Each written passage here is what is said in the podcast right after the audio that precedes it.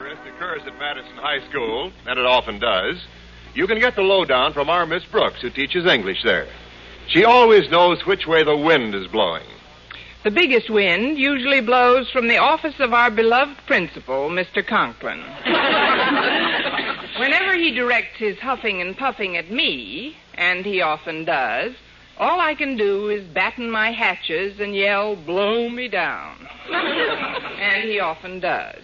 Last Thursday, for example, when we observed Visitors' Day at Madison, Mr. Conklin arbitrarily ordered me to spend the noon hour directing visitors through the school, instead of merely wasting my time eating lunch. Next morning, I answered the phone at seven o'clock and once again the voice of the turtle was heard throughout the. School. Get over to school on the double. I have a little chore for you, Miss Brooks. But, Mr. Conklin, can't it wait until I've had breakfast? Don't be selfish. well, a few minutes later, Walter Denton picked me up and we headed for school. Hallelujah, what a glorious day. Oh, what a beautiful morning everything's going my way.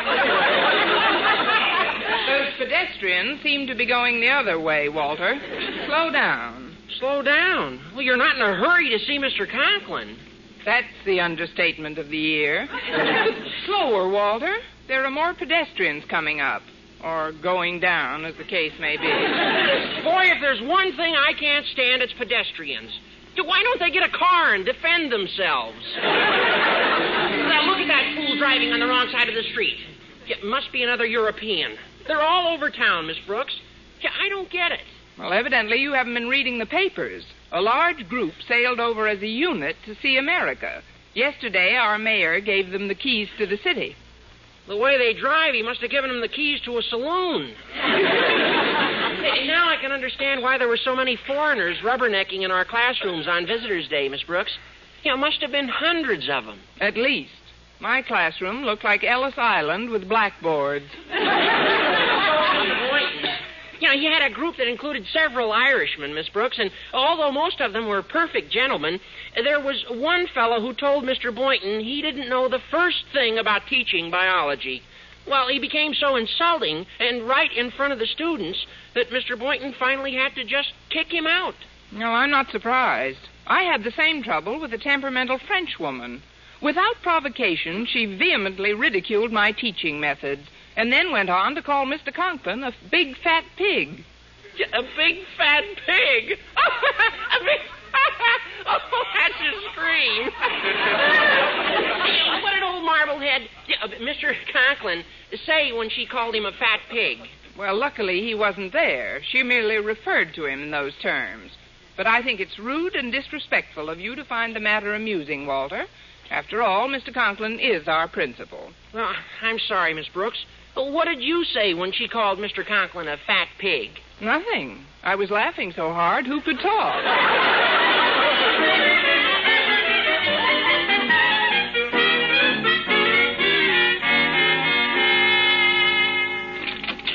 Good morning, Mr. Conklin. At ease. down, Miss Brooks. Uh, it appears to me you're losing weight. Well, I'm on sort of a request diet, sir. A request diet? Yes, sir. Whenever I get a chance to eat, you request me to do something else. Your calling me here so early this morning prevented my having breakfast. Now, now, now, you ought to thank me for helping you to keep slim, my dear. If the day should ever arrive when Mr. Boynton sums up the courage to put his arm around you, you wouldn't want to be fat now, would you? Well, no. But I'd still want something left that he could get a grip on.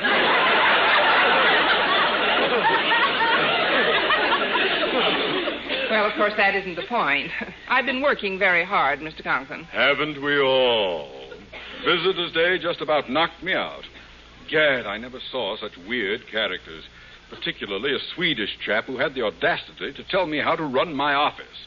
Well, I didn't wish to appear rude, so I gently escorted him to the door and gave him a healthy boot in the pants, calculated to fell an ox. You kicked him out? Literally. My uh, punting days at old Rutgers stood me in good stead, Miss Brooks. They didn't call me Tricky Toes Osgood for nothing. Now, far be it from me to belittle the talents of your toes, Mr. Conklin, but unless you summon me here for something more urgent than to play this little piggy went to market, I'd like to eat. Oh, you are impatient, aren't you? Well, I'll tell you why I summoned you, and then you may bite me if you wish. Last night, Mr. Henry Newton flew in from Washington. Mr. Newton happens to be a distinguished member of the National Board of Education, Miss Brooks. And uh, inasmuch as you are faculty advisor to our paper of the school, I want you to get out a special edition in his honor. He's that important? Yes, he is. To, uh, to borrow a rather humorous expression from my old army buddies, Mr. Newton is as top brass as a doorknob in the Pentagon. I see. And you'd like to polish the doorknob. Exactly.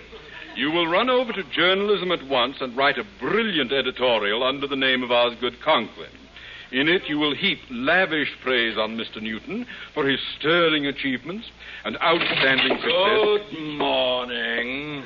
Well, Mr. Stone, you know the illustrious head of our Board of Education, Miss Brooks. Oh, certainly. If you'll excuse me, Mr. Stone, I've got to run over to journalism and write a story on Henry Newton. And by all means, stick around. I might be able to contribute some interesting facts to that story. Oh, splendid. You may state, for example, that Mr. Newton is a champion of international unification of teaching methods.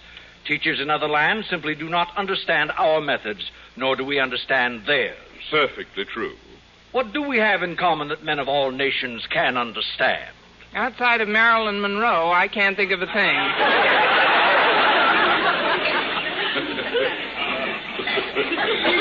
Uh, that's rather amusing, Miss Brooks. Is it Osgood? yes, sir. She said outside of Marilyn. Monroe. You, yes. That's, that's no more of those tired jokes, Miss Brooks. You were saying, sir. Oh, so strongly does Mr. Newton advocate the exchanging of ideas among our teachers and those of other countries that he flew in from Washington for the sole purpose of addressing a delegation of school officials and teachers who are now visiting America, intent on studying our teaching methods firsthand. These dignitaries from abroad included the Honorable Frank McTeague and Madame Michelle uh, Le Boucher. Well, Mr. Stone, if Mr. McTeague and Madame Le Boucher should care to visit our school, we'll certainly make them feel at home. When they were here yesterday, you and Mr. Boynton kicked them out. Caramba. How dare you insult our good neighbors, Miss Brooks? Oh, shut up, Osgood. The chap you insulted was Eric Stromstad, president of public schools for all Scandinavia. Mamma mia! You kicked him out. As I say, they don't call him Tricky Toes Osgood for nothing. The injured parties have prevailed upon me to write a letter of introduction to Mr. Newton.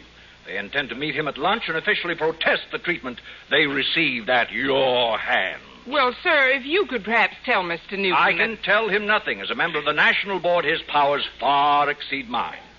You have stepped on the toes of his pet project, and in so doing, you may well have committed occupational suicide. Gad. You mean he, he might have our jobs? Under similarly grave circumstances, he has forced the dismissals of many teachers. Oh, teachers. Oh, well, I'll be sorry to see you and Mr. Boynton go, Miss Brooks. Please, Mr. Conklin. As for Mr. Boynton, his actions were entirely justified. Mr. McTeague insulted him in the presence of his students. Uh, nevertheless. And as for Madame Le Boucher, well, I had to get rid of her. She was disrupting my classroom. and- That is no And she called you a big fat pig. The guillotine would be too good for her kind. Mr. Stone, my chivalrous nature compels me to spring to the defense of American womanhood. If Mr. Newton should discharge this poor woman, this this poor teacher you see cringing before you. He's been known to fire not only teachers, Osgood, but principals as well. principals too? Mr. Stone, if I should lose my job. Never mind her, she's just a woman. I'm a married man with child.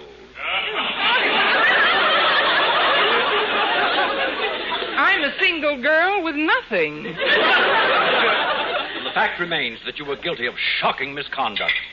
Miss Brooks, Osgood, when those foreign dignitaries inform Mr. Newton of the shabby treatment you extended them, you may rest assured that heads will roll. Where are you going, Miss Brooks? If heads are going to roll, I'll set up Mr. Boynton's in the next alley. With the threat of unemployment hanging over our heads like the sword of Damocles, Mr. Boynton and I trudged into the school cafeteria at noon and joined Walter Denton at his table. Since none of us was in a conversational mood, we sat there in funereal silence, grimly scooping up our food.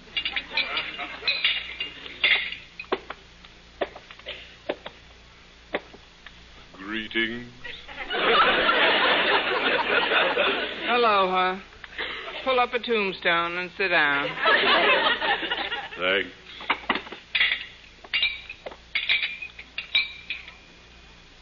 I wish I were dead. All in favor, say aye.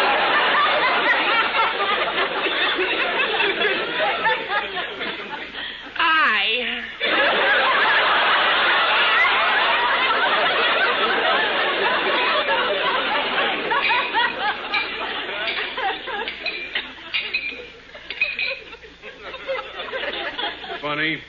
Never thought it could happen to me. My dad lost his job once, and he was my age at the time. Funny. I remember Dad telling me about it. Son, he said, I lost my job. Like father, like son.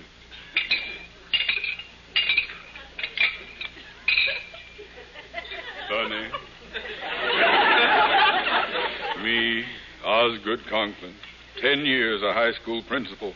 And now, a bum. Like father, like son. Eh?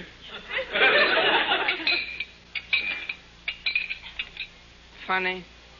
To think that at this very moment those three dignitaries are having lunch with Mr. Newton and sealing our professional doom. Pretty soon it'll all be over. Honey, it's all over now. Stone got back to me about an hour ago with the information that Mr. Newton had just received a telegram from Madame Le Boucher, the Honorable Frank McTeague, and Eric Stromstad. In it, they vilified us but good, vividly recounting the harrowing events of yesterday. Then Mr. Newton knows the whole story. He does, and may heaven have mercy on us. In- Newton that having lunch with him could serve no valid purpose, that the brutal facts contained in the telegram could speak for themselves. What can we do? Where can we go? Funny.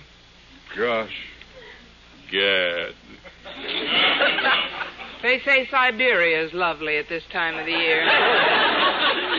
Perhaps if we could meet those people again and try to reason with them. Too late. Shortly after Mr. Stone had hung up, Madame Le Boucher called me. She said, and I quote, I and the Messieurs McTeague and Stromstad have decided to return to our homelands where people are cultured, and we are leaving at once. And bon voyage, you big fat pig. yes, it's all over. Now we have but to wait for the official axe to fall. Well, this is it. Funny. I wish I were a gorilla. Eh? Sounds kind of silly, I guess. Not to me, it doesn't. I wish every girl were a gorilla. Then we, the weaker sex, would have a fighting chance in this world, in which the survival of the fittest is the rule. As gorillas, we'd have power. There we'd be, foraging for ourselves, growing our own fur coats, needing nothing but a banana, a coconut, and a place to hang our tails.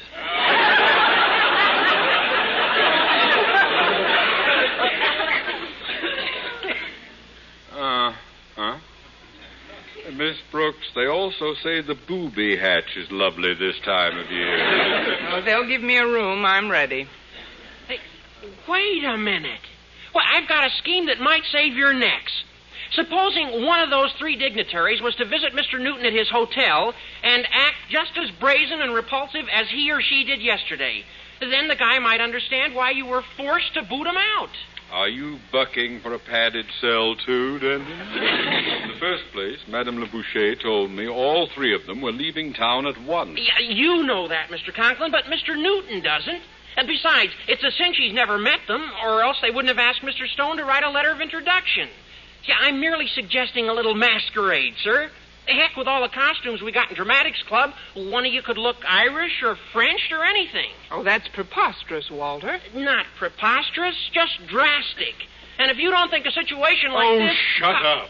and if you don't think a situation like this calls for drastic action, you Close your fuzz crested upper lip, boy.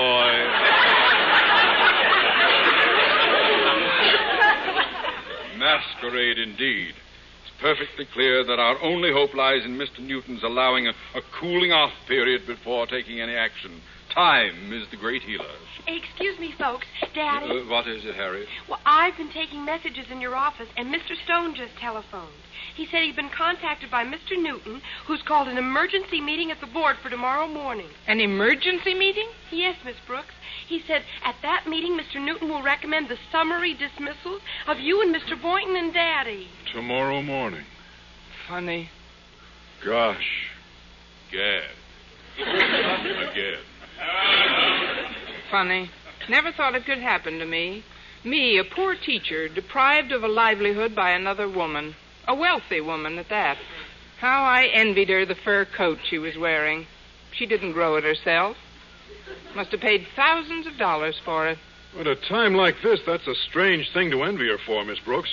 Anyway, you have a fur coat of your own. Not anymore. Last night it woke up and walked back to the kennel.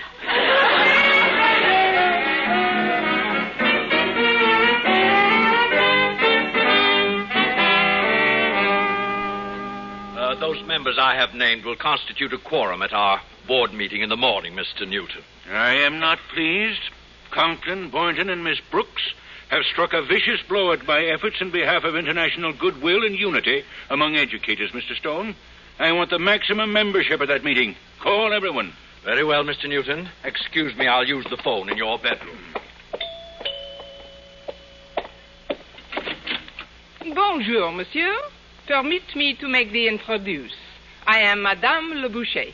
Ah, well, what a delightful surprise to meet you, Madame Le Boucher. Uh, you must come in. And uh, tell me all about your horrible experience with Miss Brooks, my dear. I am Mr. Newton. You are Mr. Newton? But I expect to meet a pleasant looking man.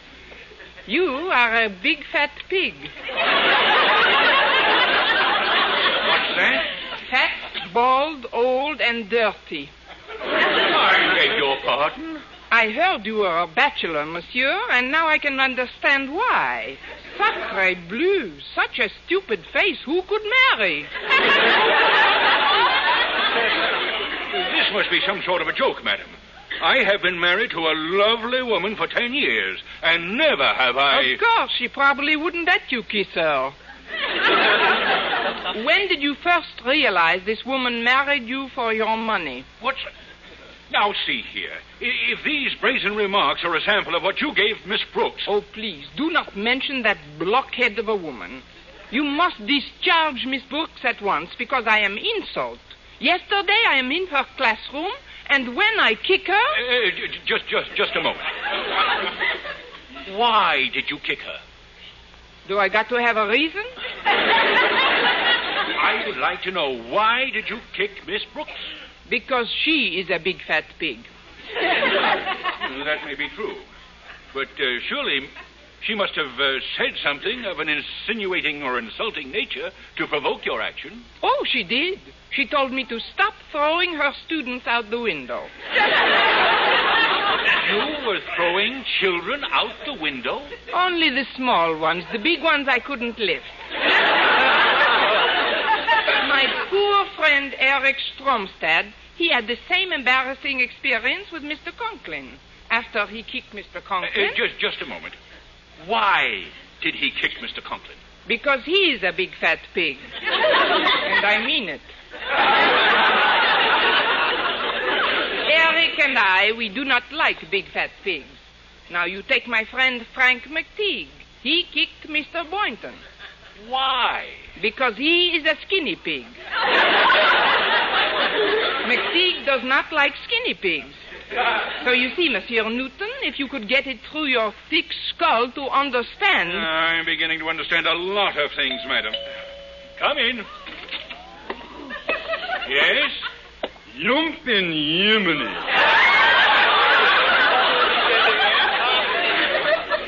Ik ben Eric Stromstad. Oh, no. I am Henry Newton. Uh, Mr. Stromstad, a moment ago I was shocked to learn that you kicked Mr. Conklin yesterday. Conklin, that knuckle-headed brainless oaf. Ja, ik kicked him good.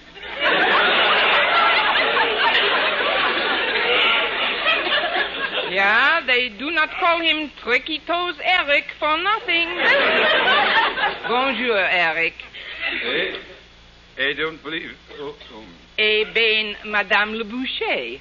oh ja, ja, ja, ja. Uh, listen, Newton.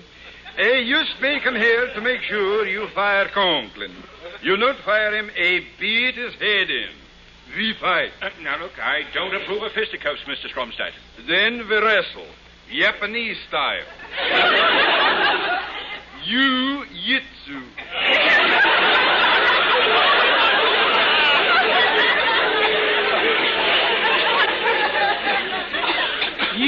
sound like a yerk. Shut up. It is now perfectly clear to me that you folks were the belligerents in yesterday's happenings at Madison High. You misrepresented your case to me. You know what you stated in your telegram. No, we do not, monsieur. You see, when we wrote this telegram, we are loaded. Yeah, yeah, we was drinking, you old goat. Drinking? Old goat? No, old crow. this is a little joke I heard on Kukla, Fran, and Pierre. Good heavens, you people are insane. Begorra, I'm Frank McTeague. Uh, uh, I'm Mr. Newton. The back of me hand to the front of your face. Rappelez-vous, McTeague. You remember me, Madame Le Boucher?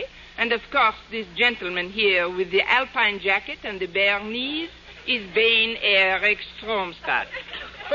Eric Stromstad. you?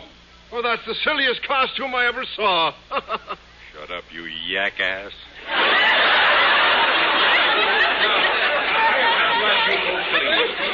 And in view of your outrageous demonstration, I have decided not to press charges against Miss Brooks, Mr. Conklin, and Mr. Boynton.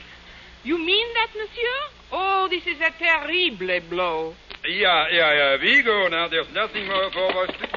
I'm Frank McTeague. Huh? Go home, McTeague. You got here five minutes ago. Huh? What in the world's going on here? I uh, made those calls, Mr. Newton, and I. Mr. Stone. Begorra, Sacre bleu. Jumpin' Yemeni.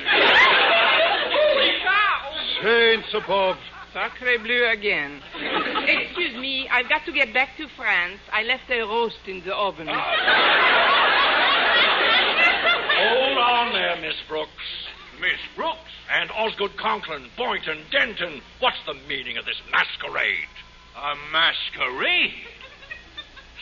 So, Come on, gang. Like I say, Siberia is lovely this time of year. Once again. As Mr. Newton was about to fire us on the spot, a miracle happened. He received an acidly phrased telegram from Madame Le Boucher, which so infuriated the distinguished gent that he gave us his blessings and sent us on our way. But when Mr. Boynton drove me home, I was still so nervous that I had some difficulty in finding the doorbell. What's the matter, Miss Brooks? You need glasses? Glasses? Oh, no, it's just nerves, Mr. Boynton. Oh, here's the bell. Mrs. Davis isn't home, but her sister Angela will let us in. Oh, hello, Connie. Mr. Boynton. Uh, hi, Miss Devon. Oh, what a day we've had, Angela. Oh, I can imagine. I've been terribly worried ever since you called me at noon to explain your predicament. Everything worked out okay, thanks to a telegram Mr. Newton received from Madame Le Boucher. Yes, it was in the form of a poem. It said, I will tell General de Gaulle you're the fattest pig of all. Why the impish giggle, Angela? Madame Le Boucher didn't send that telegram, Connie. I did. You? I I hoped it might help you out of your predicament. Angela, you're a doll. That calls for a big kiss.